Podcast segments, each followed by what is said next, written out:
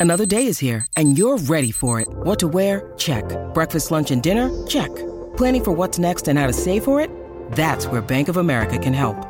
For your financial to-dos, Bank of America has experts ready to help get you closer to your goals. Get started at one of our local financial centers or 24-7 in our mobile banking app. Find a location near you at bankofamerica.com slash talk to us. What would you like the power to do? Mobile banking requires downloading the app and is only available for select devices. Message and data rates may apply. Bank of America and a member FDIC. On the morning that Julia got laid off, she walked out of the gym and checked her email.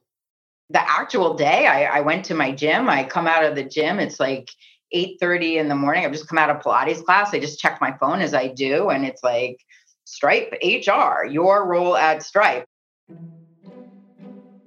That's not a note anyone wants to get, and it was a shock.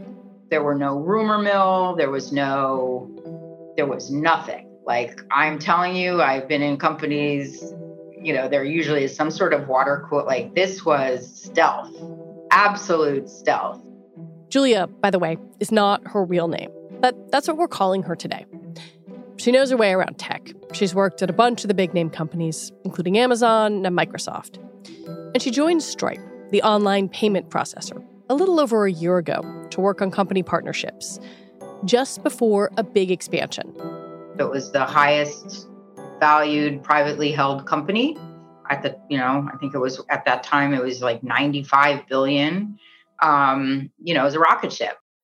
Initially, COVID lockdowns and the subsequent online shopping boom propelled that rocket ship even higher.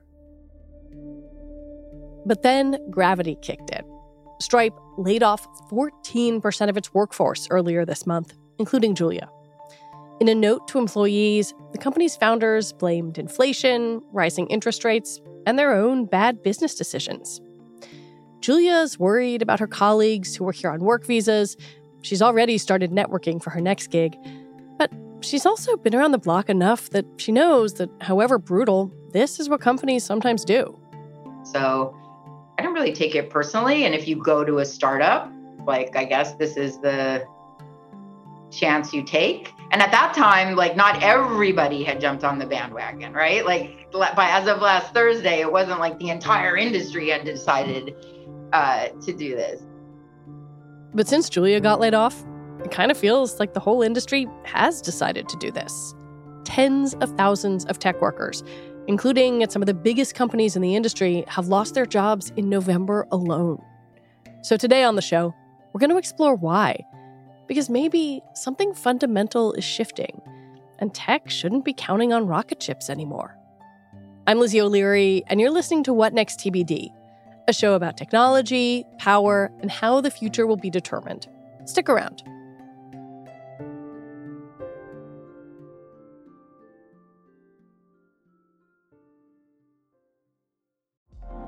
Apple Card is the perfect cashback rewards credit card. You earn up to 3% daily cash on every purchase every day. That's 3% on your favorite products at Apple, 2% on all other Apple Card with Apple Pay purchases, and 1% on anything you buy with your titanium Apple Card or virtual card number. Visit apple.co slash card calculator to see how much you can earn. Apple Card issued by Goldman Sachs Bank, USA, Salt Lake City branch. Subject to credit approval. Terms apply. It's not just Julia's experience at Stripe or Elon Musk's, whatever you want to call it, at Twitter.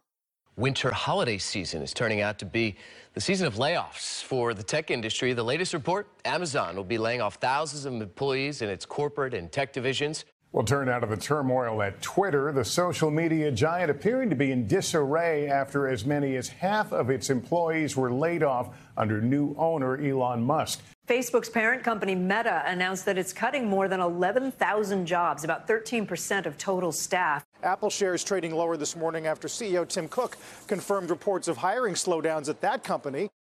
By even a conservative estimate, some 40,000 tech workers have been laid off in November. And the website layoffs.fyi says more than 130,000 people have lost their tech jobs globally this year. It's been an ugly fall, in both senses of that word for an industry that has been going gangbusters for about two decades. And I wanted to talk to reporter Timothy B. Lee, who covers tech and economics, because Tim wrote an essay titled The End of Silicon Valley's 20 year boom that made me sit up and pay attention. So you had the, the first decade of that 20 year boom, you had companies like Google and Facebook that, in retrospect, we know they just straightforwardly were worth a lot more than people expected. And that was just because people weren't really thinking through, you know, how like everybody was going to be on the internet. You know, search ads and internet advertising was going to be a pretty profitable thing. It, it was just hard for people to get their minds around how big these tech companies could be. Um, and then you had, for the second decade in the 2010s, you had a bunch of kind of follow on um, companies that were more focused on the physical world, your Ubers and Airbnbs and and scooter companies and stuff like that. And people were hoping that that would have the same kind of um, kind of growth potential. And the idea was, well, Google and Facebook, that's just bits. And now we're doing atoms, and atoms is much bigger than bits. And so it should be bigger. Um, and so people thought they were having this getting the same kind of valuation. But yeah, I mean, people were just thinking that these companies were going to grow up, going to blow up the way Facebook and Google did. Um, and for the most part, um, those those kind of early ones like Uber and Airbnb did grow, but not as much as people expected. And the later ones like the scooter startups or WeWork, um, those did not grow at all, and in fact, kind of imploded once it became clear that that that growth uh, potential wasn't there. You can think of those later companies, Uber, Airbnb, various scooter startups, drafting off the success of the biggies like Facebook and Google, riding their coattails to get lots of venture capital and spectacular valuations you had this ecosystem built up. You had these venture capital firms that just got in the habit of seeing fast growing, unprofitable companies and saying, oh, this has the potential to become a very profitable business in the future. And that was just what they did. And they had, you know, they had, they were raising money from institutional investors that were used to giving to venture capital. And so I think to some extent it was just kind of momentum. They were just used to doing that, and so they kept doing it. And but the the kind of pickings became slimmer and slimmer, um, and the opportunities weren't as good as they used to be. And it just took a few years for people to really notice um, how unattractive some of those opportunities were. I want to talk about what was going on inside these companies in this time period. And when I read your piece, I was reminded of this famous internal memo at Facebook that Andrew Bosworth, known as Boz, wrote in 2016. And it, it got a lot of flack for basically revealing kind of the underside of a lot of these tech companies. But th- there's this line that's really telling. And he says, We connect people, period. That's why all the work we do in growth is justified. And you wrote about growth and growth being the mantra in this time period. And I wonder why growth was so important, but also what ingredients are necessary inside you know a facebook or a twitter to create growth and, and growth above all else. I mean to some extent i think it was just that in 2005 or 2010 there were just a lot of people in the world that weren't on the internet yet or were not using the internet as much as they would be. And so there was just this big untapped market that had just been created and the companies that kind of get there first and become the, the dominant players um, are going to grow a lot and make a lot of money because they're just exploiting a new market. Um, by 2012, or certainly by 2015 or 2020, that wasn't so true anymore. At least in the developed world, like pretty much everybody's on the internet, pretty everybody everybody's using Google, using Facebook, and so it just became much harder to find um, either new customers or new things for people to do on the internet. Um, and so uh, if you wanted to create a new tech company, you had to kind of steal market share from a different tech company as opposed to being a, a first mover in some like big new industry that didn't exist before. So you've got to still value growth ab- above all else, just find it somewhere different. If you run an electric utility or a hospital or something, like you'll grow, but you grow about the same rate as the overall economy because you know most people already have most services and so you're you're trying to come from other companies so i think tech is just transitioning into a period where it's just kind of a normal company where it's competing with other big companies and um, yeah there's just not new customers and new services to um, to roll out as quickly as there was 10 or 20 years ago. Part of what makes these layoffs so striking beyond the sheer numbers is that tech has weathered a lot of storms that really hurt other industries. It came through the financial crisis intact and even thrived during the first two years of the pandemic. Yeah, I mean, so I think there were two things that happened. One is obviously there was a shift to remote work, which um, then created some opportunities and just caused people to be on their computer more. So I think that did probably extend the growth. I mean, Facebook for, hired like 30,000 people. Yes, absolutely. Um, but then the second thing that happened is the Fed cut interest rates and Congress did a bunch of stimulus. And so also injected in all this money into the economy that caused the valuations of all the companies to shoot up a lot. And so I think that allowed even that allowed the um, kind of interest in investment to accelerate even beyond what the actual growth that was happening because people hmm. saw their investments becoming more profitable. Um, and so you saw, I mean, the most extreme example of this was the meme stops, the GameStops, and you know, crypto and stuff. Um, there was nothing fundamental happening to those businesses that made you think that they were like this huge opportunity. It was just there was so much money sloshing around that they had to go somewhere, and they went various places. But those places then felt like they were kind of winning at the investing game as opposed to just kind of being um, part of this like gusher of money that was coming out of of Congress and of the Fed. When do you think things started to turn? I mean, I, I think the uh, the the Fed raising interest rates in early 2022 was a big factor um, because that kind of turned all that stuff I just talked about in reverse, where now there was less money sloshing around the economy. And so investors had to be a little bit more choosy. And so valuations started to fall. Um, and then once valuations started to fall, then tech companies start thinking, well, you know, uh, just this business model of like growing now and worrying about profitability later that doesn't make a sense uh, much sense anymore if if you can't like raise more money to kind of help pay for for costs in the meantime and so um yeah i would say early 2022 is really when this started to change because i guess what i'm trying to tease out here is like is this the the leadership of these companies looking at kind of macroeconomic trends and saying okay well the fed's tightening and even though the labor market's still good there's like a little weaker data maybe we should worry about that or is there something specific to, to tech and like where these companies are in their life cycle? Mm-hmm. Well, you're right. So absolutely, I think I think that we were going to have a kind of deceleration of their hiring and their kind of focus on growth, um, regardless. But the the kind of switch from stimulus driven growth to tightening kind of a kind of sharpen that deceleration where rather than like gradually um, you know slowing hiring they actually had to do some layoffs um, so yeah I, th- I, think that's a big thing to change. And i think one of the things that happens is that when you're a fast growing company there's a lot of value in having a deep bench because um, you know if some new market opportunity comes up you want to be able to throw a bunch of people at it hmm. and kind of grab it before one of your competitors do. And so i think a lot of these companies got used to um, having a lot of extra people around for those kind of things. And particularly you look at companies like uh, Lyft or like Twitter, you know, Lyft was really trying to become the next Uber. Twitter was trying to become the next Facebook, and so I think they were a little bit overstaffed because their their like aspiration was we were going to be like those bigger guys, and so we want to kind of have all the infrastructure and the talent that they do. And as long as they were growing pretty fast, that was an okay strategy because it helped them grow a little faster. I think one of the things that's striking is on the way up, doing this was relatively cheap because software doesn't have a lot of overhead. Yeah, that's right. I mean, you think about the, the probably the most famous example of this when Facebook acquired Instagram. Um, they had, I think it was 13 people, um, and uh, and they had something like 40 million users at that point. and people thought it was crazy that Facebook was buying uh, a 13 person company for a billion dollars. Um, but obviously, we, we now know like Instagram's a huge thing. We don't know exactly what it'd be worth if it was independent, but it'd be a lot more than uh, a billion dollars. I think the early promise of um, software companies was one programmer could write a line of code that every the millions or billions of users could use, and because of that, it should be um, very profitable because uh, your your marginal cost is very low, um, and uh, and therefore you can have a very large scale and make a lot of money. And I think one of the big questions about the industry now is like kind of what happened to that because um, it's definitely not the case now that look at a company like Twitter, they they bring in um, billions of dollars and seem to really struggle to make a profit. And um, and I, haven't I've, I've talked to a bunch of engineers and heard different answers in terms of is is it that when you reach a certain scale it stops being cost effective which that, that doesn't really make sense to me.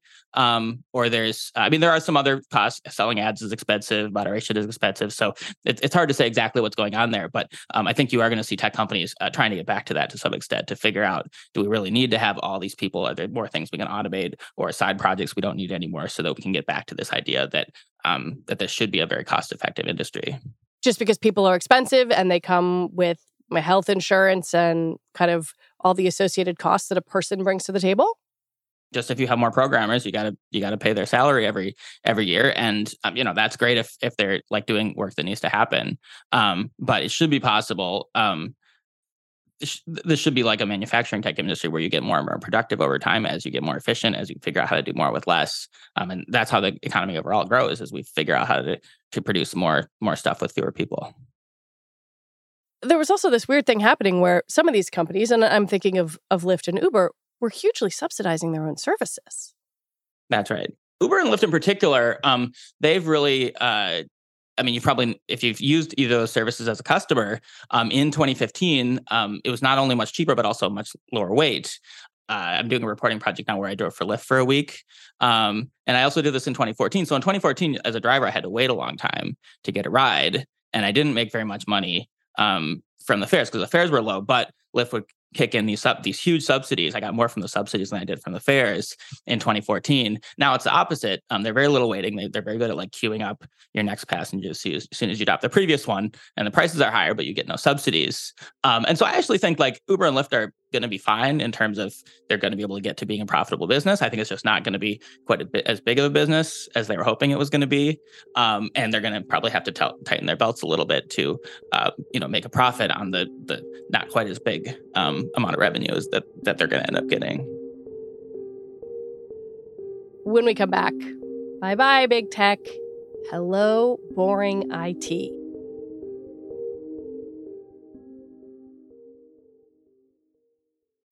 When you need mealtime inspiration, it's worth shopping Kroger, where you'll find over 30,000 mouthwatering choices that excite your inner foodie. And no matter what tasty choice you make, you'll enjoy our everyday low prices, plus extra ways to save, like digital coupons worth over $600 each week. You can also save up to $1 off per gallon at the pump with fuel points. More savings and more inspiring flavors make shopping Kroger worth it every time. Kroger, fresh for everyone. Fuel restrictions apply.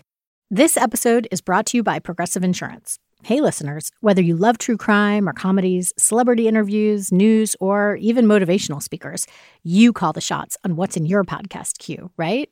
And guess what? Now you can call the shots on your auto insurance too. Enter the Name Your Price tool from Progressive. The Name Your Price tool puts you in charge of your auto insurance by working just the way it sounds.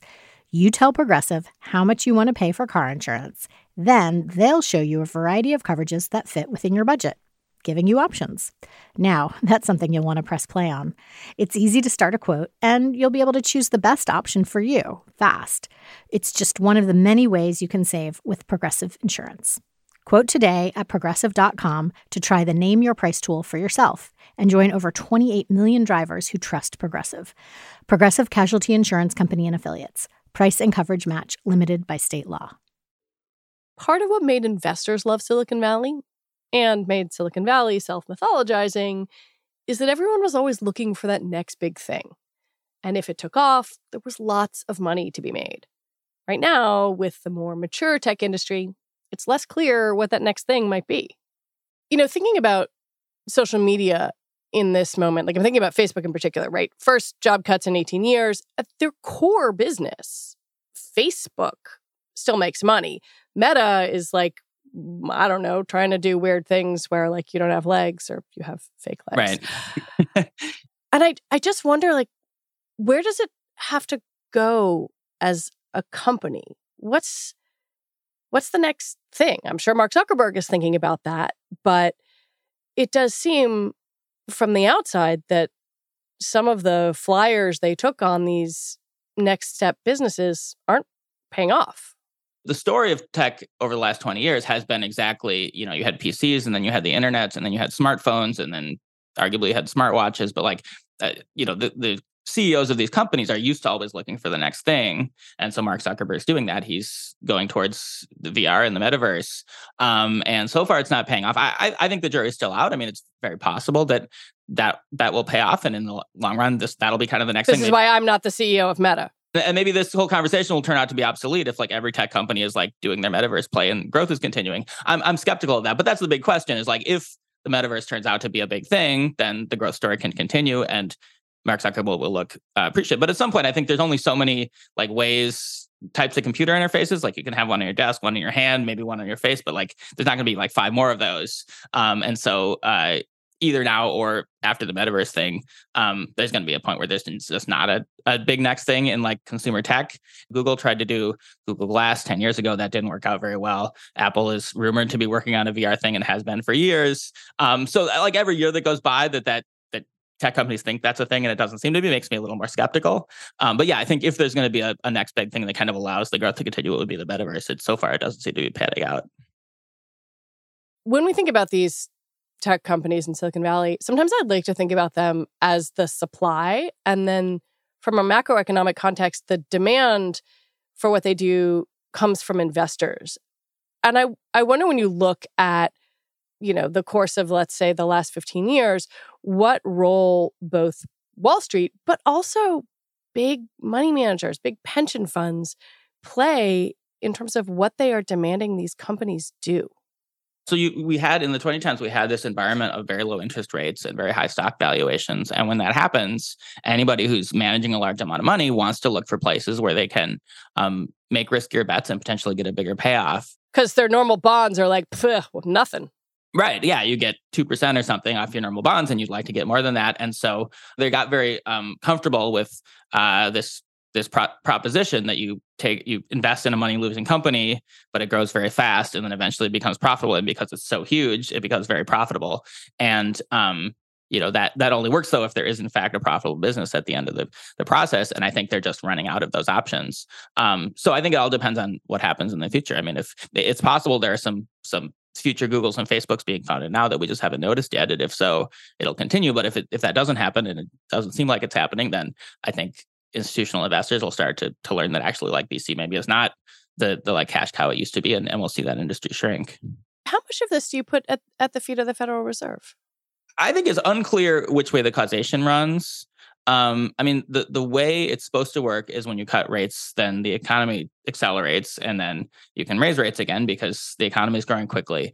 Um, and the Fed was really trying to make that process happen in the 2010s, and um, it didn't happen. And so, was that was that the Fed holding rates down, or was that the Fed trying to get the economy growing and failing? Um, I think you can kind of argue it either way. Um, what we have seen in the last couple years, though, is that when Congress engages in stimulus spending, that really does work. And so, one way you could look at it is that um, there should have been more stimulus spending after the Great Recession, in which case we would have had a faster growing economy and higher interest rates. Um, but certainly, I think the higher interest rate environment, whether you want to blame the Fed or on other factors, that I definitely think is was a big factor in why we got um, the the kind of uh, the kind of market we had in the 2010s, where um, where companies were able to raise a lot of money and subsidize services in the pursuit of growth, and now we're worried about profit. If if interest rates had been high in 2015, it just would not have worked that way because it wouldn't have made sense. You have this really interesting argument that I, I kind of want to spend some time with. Um, an argument that that maybe all of these layoffs might be good for for workers and for the larger economy. Can you tell me a little bit about that? Because I think if you've just lost your job, you might be willing to say, like, yeah, F you, Tim. I don't agree with that. Mm-hmm. I'm not sure I would say it was good for the workers per se. I mean, so so Silicon Valley just pays a ton of money these days, and um, certainly if you're a you know a Google engineer that's making or or a Amazon engineer that's making five hundred thousand dollars, and you're not able to find another five hundred thousand dollars. I'm not going to say that's good for you, um, but you know there's there are many many jobs in the economy for programmers at banks or manufacturing companies or retailers or any any other number of businesses that just kind of do normal stuff and are not primarily in the tech business, but they have websites, they have software to manage their supply chains, et cetera, et cetera. And I would say that those kind of companies have just really struggled to get kind of top tier programmers because those programmers can make more money at Google and Facebook. And um, the reason those companies were willing to pay so much money is because they were uh, kind of in this land grab to get big market share in this what they expected to be a very, very lucrative industry in the future not so much because they're creating a ton of value like right now for customers and so um, i think it's very possible that as these tech companies slim down a little bit some of the very talented people that used to work at those companies will go work at a bunch of other companies across the economy um, and just make all those companies a little bit more productive because um, they're able to get better talent to make their computer systems better, their websites better, their um, you know internal software better. But is going to work for I don't know some giant hospital system in the Midwest as sexy as it is to to write code for Facebook? Probably some of the programmers won't be that excited about it. I mean, you know, they're not they're not particularly fun jobs, um, but they are really important. So, like, my wife's a doctor, and she doesn't particularly like the the software that her hospital uses, but she would be a more effective doctor if if like if, um, their software was as like easy to use as as Gmail or Google Maps. Like, that would be great for her and great for um, her patients and like everybody. So, um, yeah, I, I mean, I think it's it's probably not great for programmers per se, but um, I think it's probably great for the people that use the software that uh, that people outside the tech industry. Like there's just a lot of software outside the tech industry that's not very good, but it's very important that people really rely on. And if that became better over the next two years, that would be, I think, good for the economy as a whole. And and that does seem to be where you know actually some of these big tech companies are thinking about their next move, right? Whether it's Amazon Pharmacy or some of these bets that Google has been been trying to make on, say, big healthcare systems. They are trying. They have not been successful so far. Yeah, no, I mean, I think it's a very different thing because, like, um, you know, those kind of software systems um, to do them right you have to know a lot about the specific industry about the pharmaceutical industry or you know whatever it is. And um, i think that the big tech companies are used to kind of building their own thing from scratch and not so much doing a lot of like interacting and, and thinking about the needs of of a specific industry. I think it's great that those that the big tech tech companies are going into those industries but it's not going to be as easy for them to win as a, in those industries as it is for um, them to do kind of in their home turf we've talked a bit about the allure of the next big thing, right? Everybody chasing whatever that's going to be. And I think for a while, you could probably make the argument that the next big thing was crypto. Mm-hmm. This has been a rough week for that. Do you think the FTX implosion takes the bottom out of that argument?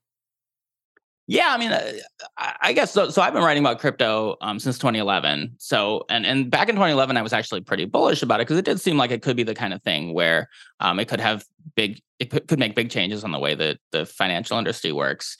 And uh, you know, everybody's just been kind of waiting for like what's the like consumer application of this that like normal people will use. Um, and you look at FTX. I mean, FTX had the Super Bowl ad kind of basically saying like you're a sucker if you don't get into crypto. But if you think about what you were supposed to do with crypto, what you were supposed to do was like gamble with it and like try to become wealthy. And like that's just like a that's not ultimately creating any value. That's just you're trying to like, you know, um win by like trading against other people. And so like there ultimately there has to be some like tangible thing that um, you know Amazon delivers packages to people. Apple creates like phones that are actually useful for people. There's no like thing that an ordinary consumer uses for crypto other than like gambling on it. And so for crypto to be the next next big thing, I think we really do need to see like what's the tangible use case. Is it time to toss out the next big thing rubric? I think it might be. I mean, so one thing I've been thinking about is if you think about other industries that used to be kind of similar. So think about the car industry in the early 20th yeah. century.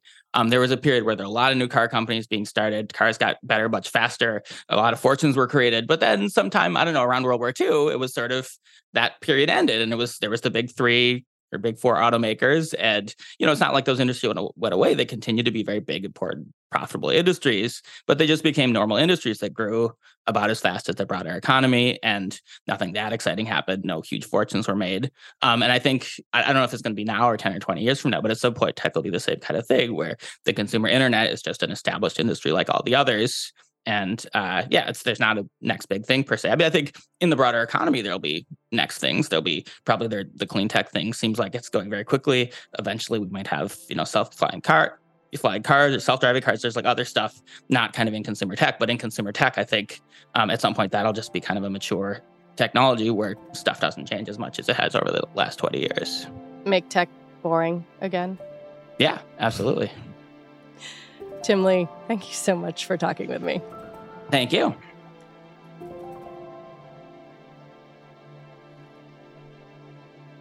Timothy B. Lee is a technology and economics reporter. He writes the newsletter Full Stack Economics. And that is it for our show today.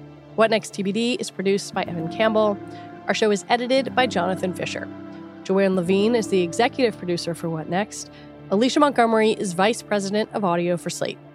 TBD is part of the larger What Next family and is also part of Future Tense, a partnership of Slate, Arizona State University, and New America. And if you're a fan of the show, I have a little request for you. Become a Slate Plus member. Just head on over to slate.com slash whatnextplus to sign up. We will be off on Friday for the holiday, but back next Sunday with a new episode. So have a lovely Thanksgiving. I'm Lizzie O'Leary. Thanks for listening.